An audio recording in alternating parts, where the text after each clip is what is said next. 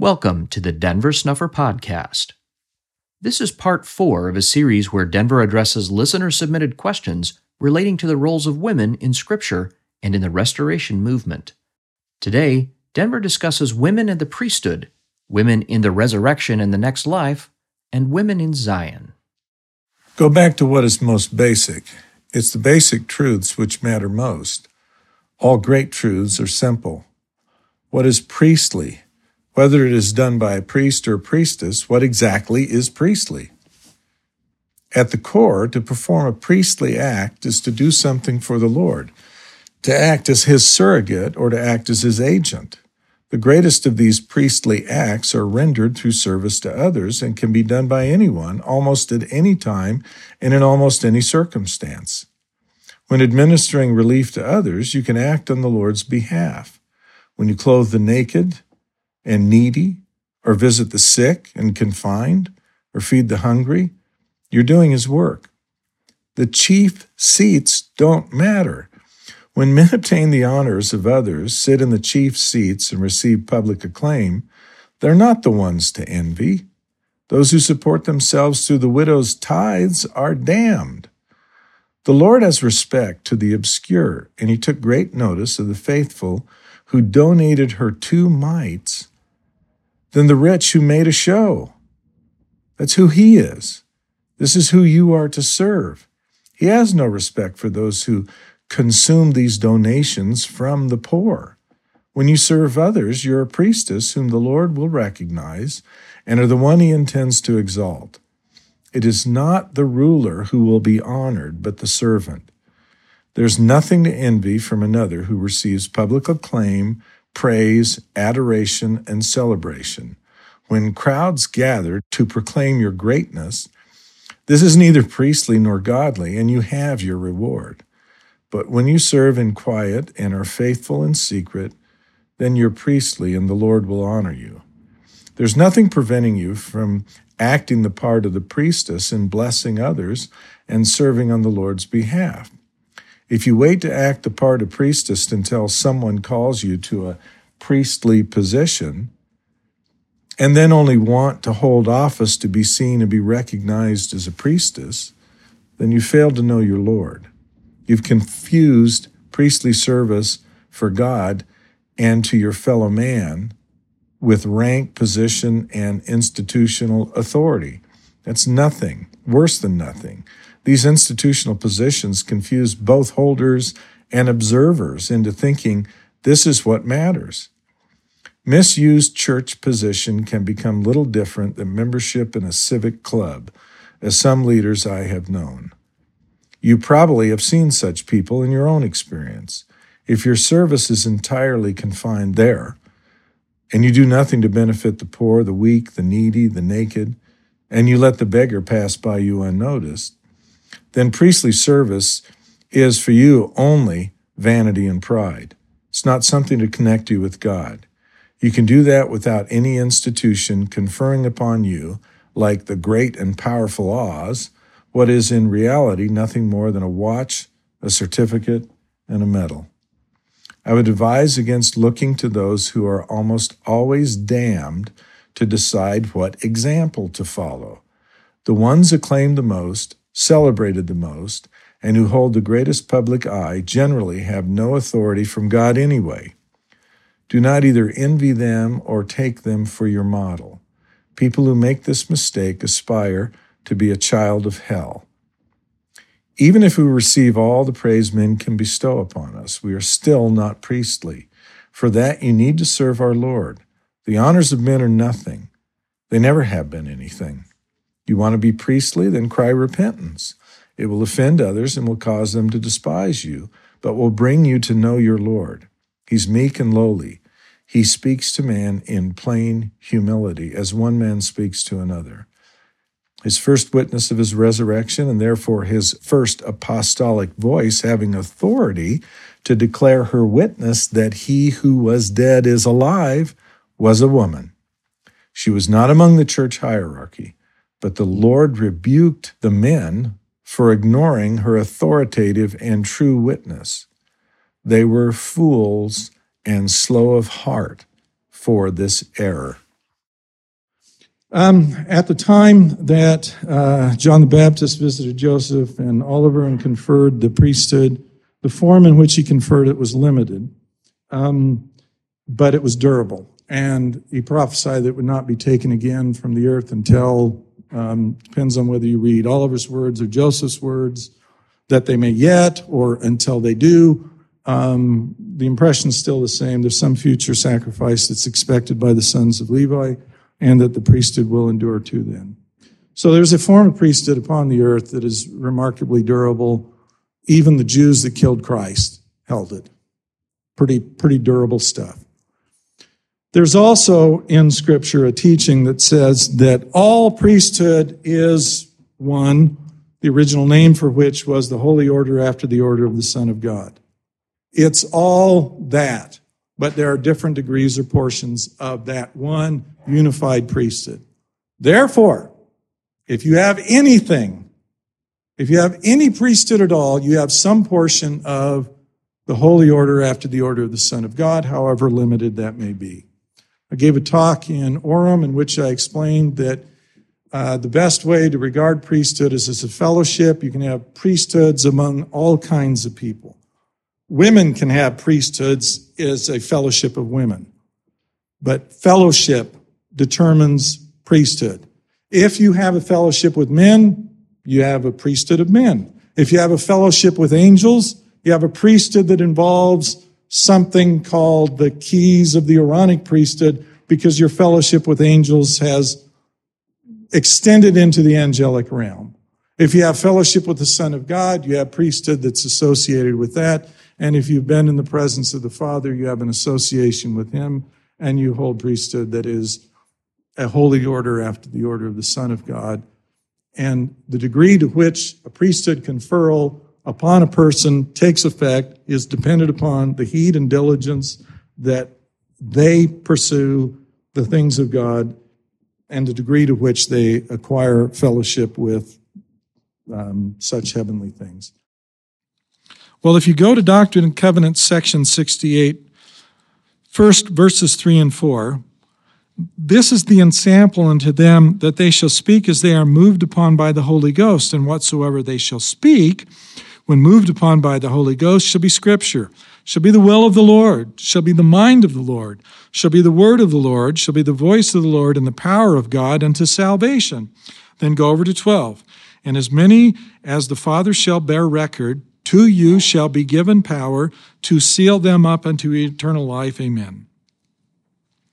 So, this is talking in the context of someone having authority to seal when moved upon by the Holy Ghost. And that is authority which any one of you and the prophetess Anna in the temple at Jerusalem when Christ came into the temple a woman can use when moved upon by the power of the Holy Ghost. And it is the Word of God, and it is the power to seal if it originates from God. That doesn't mean it's the same thing as a dispensation head. It doesn't mean it's the same thing as an ordinance. And it doesn't mean that it's the same thing as the control of the elements given uh, in those rare cases. But what it does mean is that the Word of God will always be respected, both in time and in eternity, if it is given by God, if it is the power of the Holy Spirit. There are those who have heard that their calling an election is made sure, and they've heard that as a witness from God. Don't doubt the word of God given to you. However, don't think for one moment that's the end of the matter. Remember that in the cases that we looked at before, that one of the purposes of ascending up into the presence of the Father is to be endowed with knowledge, with light and truth, and with intelligence, to possess a godlike mind and a godlike understanding. Therefore, no matter what you receive, you ought to always search deeper and deeper into the mysteries of God Indeed, we're commanded to do so, as I reminded you in Boise and won't repeat again here. I've also read you previously and won't repeat it again here Doctrine and Covenants, section 1, verse 8, um, um, 8 through 10. The sealing power manifested in an Aaronic setting in which it is sealed up unto um, unto condemnation. Um, I want to mention that beyond there being a fellowship of man or males and a brotherhood, there is also a fellowship that is extended as well to women. If you find a woman in Scripture who has had the ministry of angels, you have a sister who was joined in that association. I won't take time to do so, but if you look in Judges chapter 13, verses 2 to 5, you have Samson's mother being ministered to by an angel, promising the coming of the, um, the one who would be a uh, judge in Israel. You have in Genesis chapter 18, verses 9 to 15, Abraham's wife with um, angelic ministrants and the most obvious case being Mary in the book of Luke, uh, chapter 1, verses 26 to 31, in which Mary is ministered to by Gabriel, one of the Elohim, who came to announce that she would conceive and bear a child, though she knew no man. Um, boy, um, take note that there are, on a number of occasions, women uh, who conceive and bear children, but the births are uh, miraculous.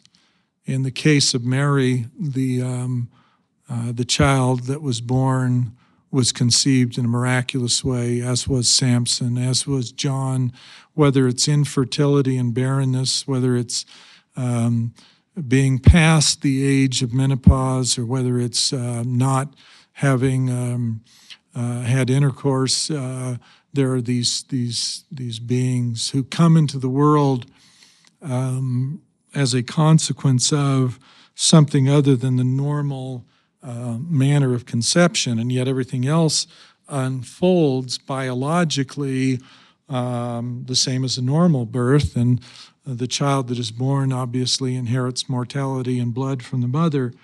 Um, um, parse that in your own mind and then take a look at um, what the Lord says in Abraham chapter 3 about these souls in the preexistence who were good and recognize that the definition of a soul given in uh, the Doctrine and Covenants is both the spirit and the body. Um, and and yet they are souls and they're coming into into this world. Um, but most people think of priesthood in a model that is given by the church. That is something that is passed from man to man, that it is something that involves a brotherhood among men, and that it can be removed by institutional shunning.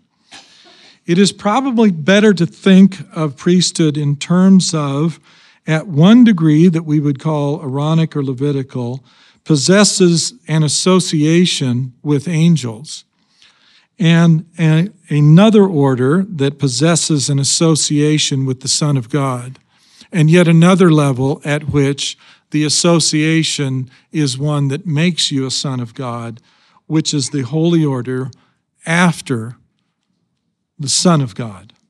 That is, the status of the individual involved has been changed to themselves being a son of God, a Bar-El. John the Baptist, when he restored the authority, and Joseph Smith verse 69, Joseph Smith History 169, said that it holds the keys of the ministering of angels and of the gospel of repentance and a baptism by immersion for the remission of sins, and this shall never be taken from the earth until the sons of Levi do offer again an offering unto the Lord in righteousness. The gospel of repentance is returning to face God. Baptism by immersion is for the remission of sins. And John's declaration does not say that it will not be taken from the church. It says that it will be not taken from the earth. It was restored to remain on the earth. And no matter what happens among those that choose to abuse one another, it needs to be preserved by a faithful few so that it doesn't cease from the earth. It is still here, though it has been much neglected and it has been much abused. But with you, renew it. Renew it using Alma's example. He'd been previously ordained as one of the priests in wicked King Noah's court, and he'd been ordained by him precisely because he was wicked. He qualified, he was corrupt. Noah wanted him, and so he got ordained. But before he undertook to use the authority, he asked God to give him power. And God, seeing penitence on the earth, respected it and poured out his spirit upon him so that Alma could baptize with authority. And the proof of that consisted not merely in what it was that Alma experienced with the Spirit empowering him to perform the ordinance, but it consisted also in the effect that the ordinance itself had upon both Helam and Alma, who himself went into the water at the same time. The Spirit was poured out upon them. Renew it. Likewise, we need to renew a community, not an organization, but a fellowship, not a hierarchy, but a group of equals. The community needs to be renewed. Men who have been ordained already should renew this in the manner I just described. In my disgust and in my personal preference, I asked that priesthood get extended beyond the confines of the men who have continually abused and neglected it. And I was told that priesthood is confined to men because of the fall. And that until we reverse things in the millennium, that's the way it's going to remain. As to the ordinances thus far given in public,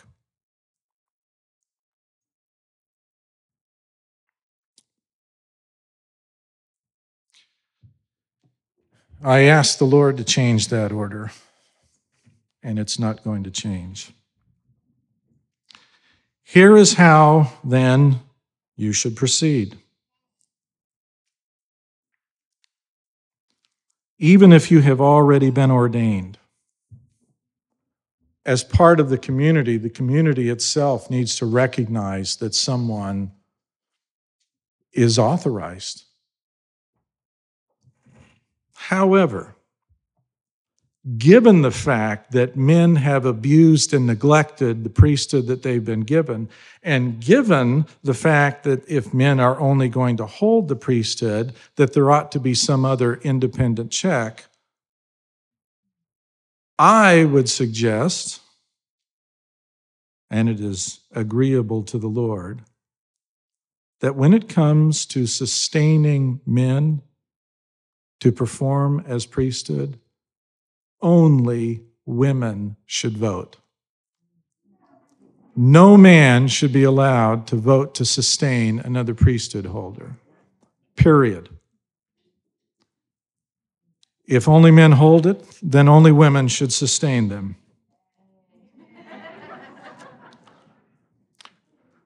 the saying pleased the Lord, but he set a criteria. He said, if that is to be the case, then there must be at least seven women who vote.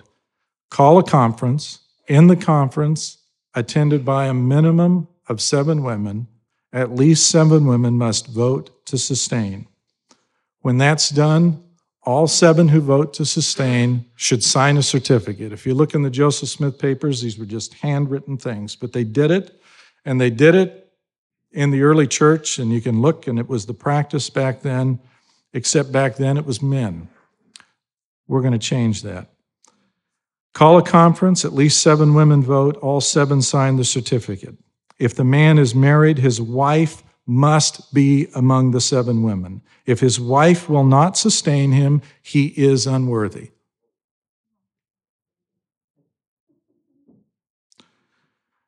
When you ordain, you should ordain no one to an office. You only confer the priesthood. Have no offices among you. Let everyone be equal. Be without ranks. Keep your lines of authority. It reckons from the one ordaining, but power can only come from Christ. And without ratification from the Spirit of your ordination, wait until the Spirit ratifies it before you act. After April 2014, after April 2014 General Conference, only reckon your line of authority in these proceedings, not from LDS Church uh, lines after April of 2014. All ordained keep a record of your line of authority and pass it down, and be prepared to defend your line of authority because of the records you keep. All of the women who vote to sustain, put it in your diaries and in your journals. Let the records be kept so that if anyone questions, there will be an abundance of witnesses. Conferences can be called by any who desire it, but you must have seven women if the business includes a priesthood ordination. Again, the husband is to hold priesthood, to baptize and bless the sacrament of bread and wine in the home, and the husband and wife are to bless their children together. For the husband to use authority to administer outward ordinances outside his own family, his wife must sustain him. I have told you that to remove authority to use priesthood outside a man's family requires a unanimous decision by 12 women. A council of 12 women must be convened either in the man's home fellowship among those who are acquainted with his daily walk, or in private at a general conference, also including among the 12 women from the conference those who are acquainted with his daily walk, so that no injustice occurs or results. Reinstatement of the man's authority must be considered by the same council of 12 women when the man petitions for the decision to be rescinded, and requires seven of the 12 to agree upon his reinstatement, which can occur at any time. During the period of suspension, nothing affects the man's duties and responsibility to his own family. Marriage was, in the beginning, between one man and one woman and was intended to remain so for the sons of Adam and the daughters of Eve, that they may multiply and replenish the earth. I commanded that there shall not any man have save it be one wife, and concubines he shall have none. I, the Lord your God, delight in the chastity of women and in the respect of men for their wives.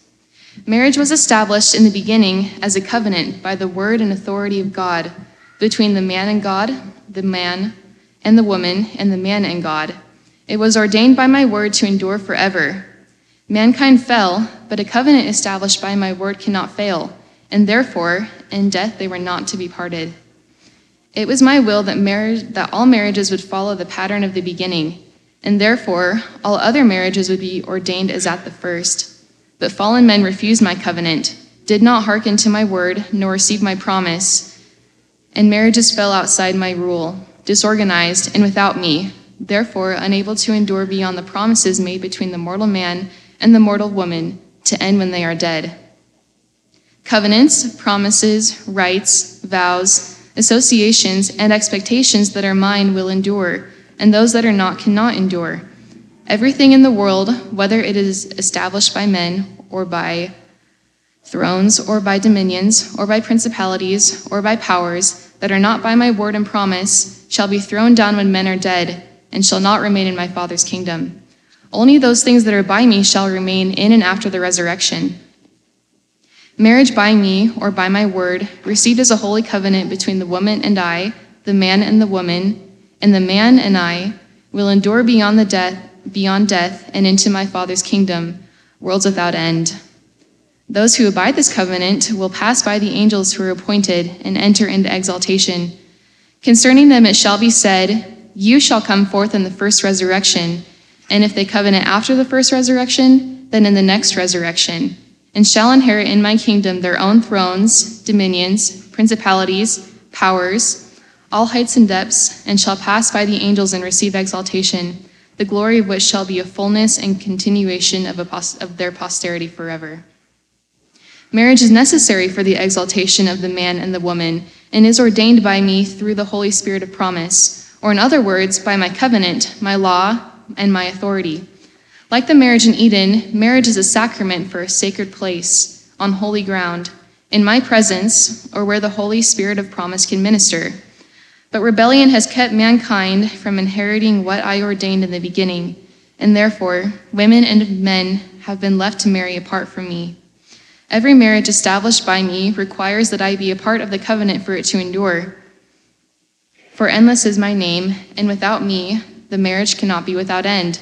For so long as I endure, it shall also endure, if it is made by my word and covenant. But know also that I can do my work at any time, for I have sacred space above, and can do my work despite earth and hell. The wickedness of men has not prevented my will, but only kept the wicked from what they might have received. Whenever I have a people who are mine, I command them to build a house, a holy habitation, a sacred place where my presence can dwell or where the Holy Spirit of promise can minister. Because it is in such a place it has been ordained to recover you. Establish by my word and oath your marriages, and endow my people with knowledge from on high, that will unfold to you the mysteries of godliness, instruct you in my ways, that you may walk in my path. All the outcasts of Israel will I gather to my house and the jealousy of Ephraim and Judah will end. Ephraim will not envy Judah, and Judah will not provoke Ephraim. And again, I say to you, Abraham and Sarah sit upon a throne, for he could not be there if not for Sarah's covenant with him. Isaac and Rebekah sit upon a throne, and Isaac likewise could not be there if not for Rebekah's covenant with him. And Jacob and Rachel sit upon a throne, and Jacob could not be there if not for Rachel's covenant with him and all these have ascended above dominions and principalities and powers to abide in my kingdom. Therefore, the marriage covenant is needed for all those who would likewise seek to obtain from me the right to continue their seed into, into eternity. For only through marriage can thrones and kingdoms be established.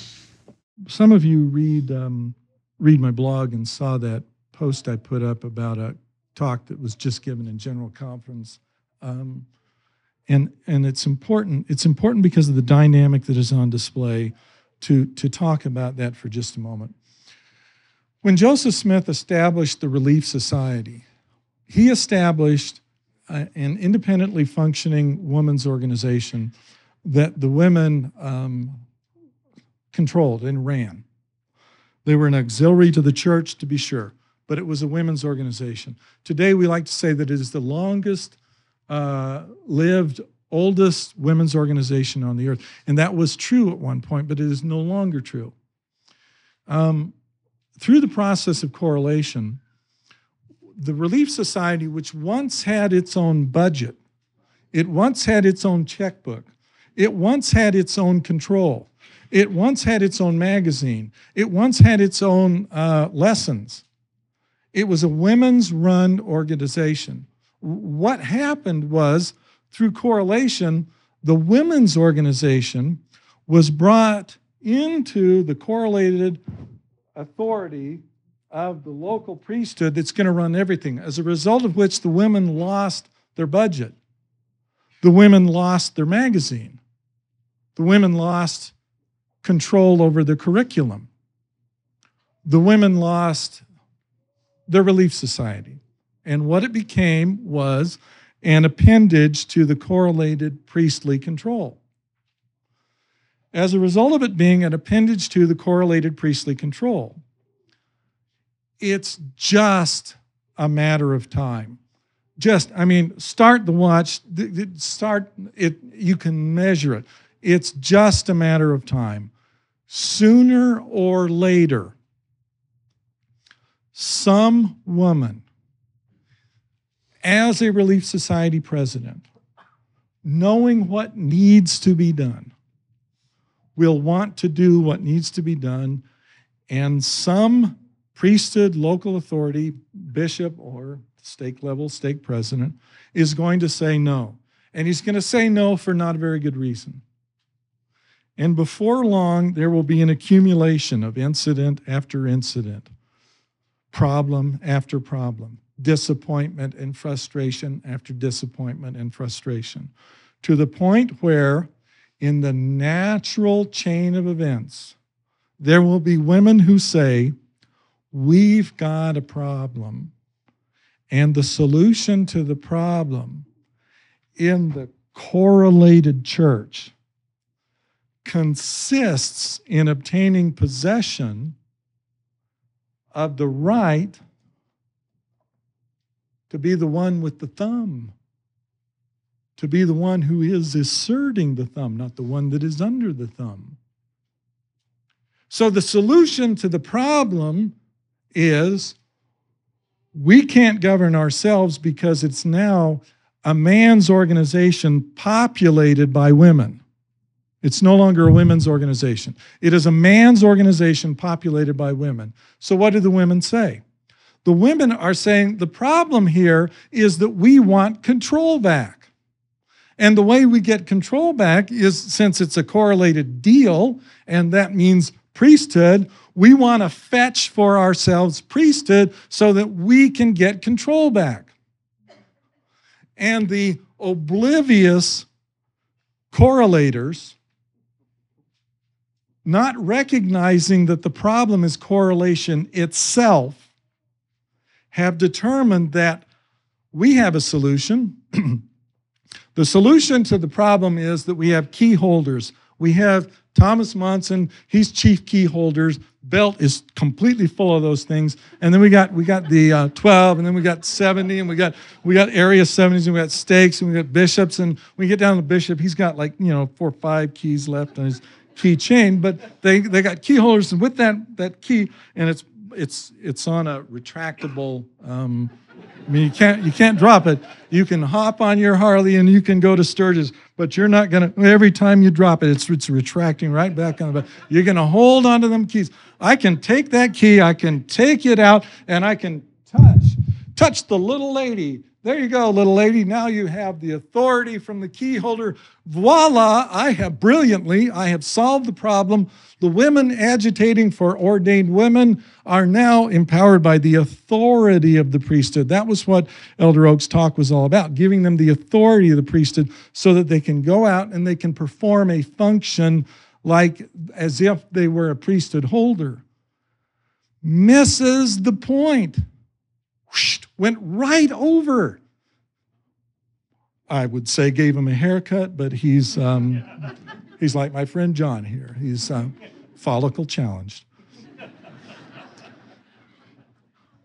Went right over the head of the one who was given the responsibility of announcing the new program that will allow women to exercise the authority of the priesthood because that's not what they want.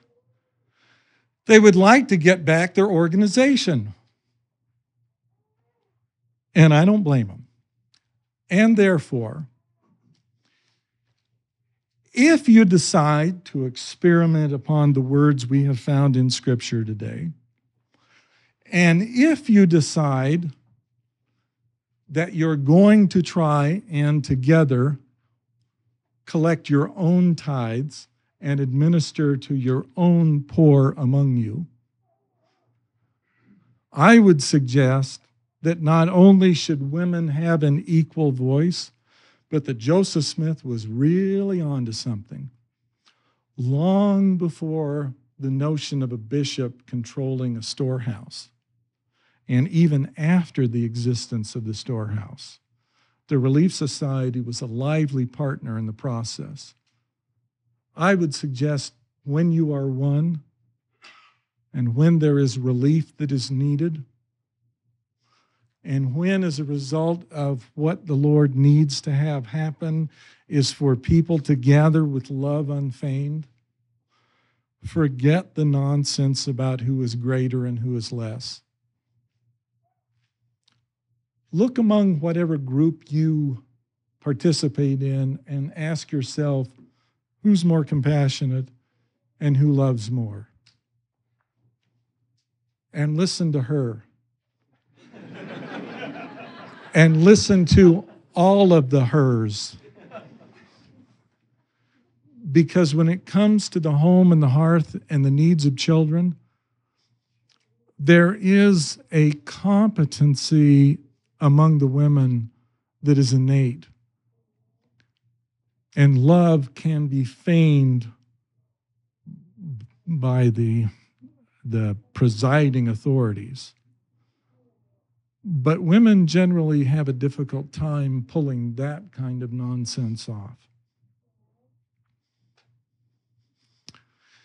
Men can pretend to many things. The foregoing excerpts were taken from Denver's blog post dated August 30th, 2012, titled Role of Women Part 4, subsequently recorded for this podcast on February 21st, 2022. His talk titled Other Sheep Indeed, given at the Sunstone Symposium in Salt Lake City, Utah on July 29, 2017. Denver's 40 Years in Mormonism series, talk number 5, titled Priesthood, given in Orem, Utah on November 2, 2013. Denver's 40 Years in Mormonism series, talk number 10, titled Preserving the Restoration, given in Mesa, Arizona on September 9, 2014. The presentation of Answer and Covenant, given at the Covenant of Christ Conference in Boise, Idaho on September 3, 2017. And Denver's 40 Years in Mormonism series, talk number 6, titled Zion, given in Grand Junction, Colorado on April 12, 2014. For information about upcoming Christian Fellowship conferences, meetings, and events, please visit restorationarchives.com. There you will also find a complete collection of Denver's lectures and papers, which are available free of charge. You can learn more about what God is doing to restore the gospel today at learnofchrist.org. Baptism or rebaptism is available for free at bornofwater.org to everyone who asks, with no obligation to pay, join, or attend any church, group, or organization. The new Restoration edition of the Scriptures was canonized in 2017. All three volumes are available online for free at scriptures.info. The covenant mentioned in this podcast is available to review at receivethecovenant.com. If you have questions or ideas for topics that you would like to have covered in this podcast, please submit them for consideration to questions at denversnufferpodcast.com. This podcast is a volunteer effort produced under the direction of Denver Snuffer.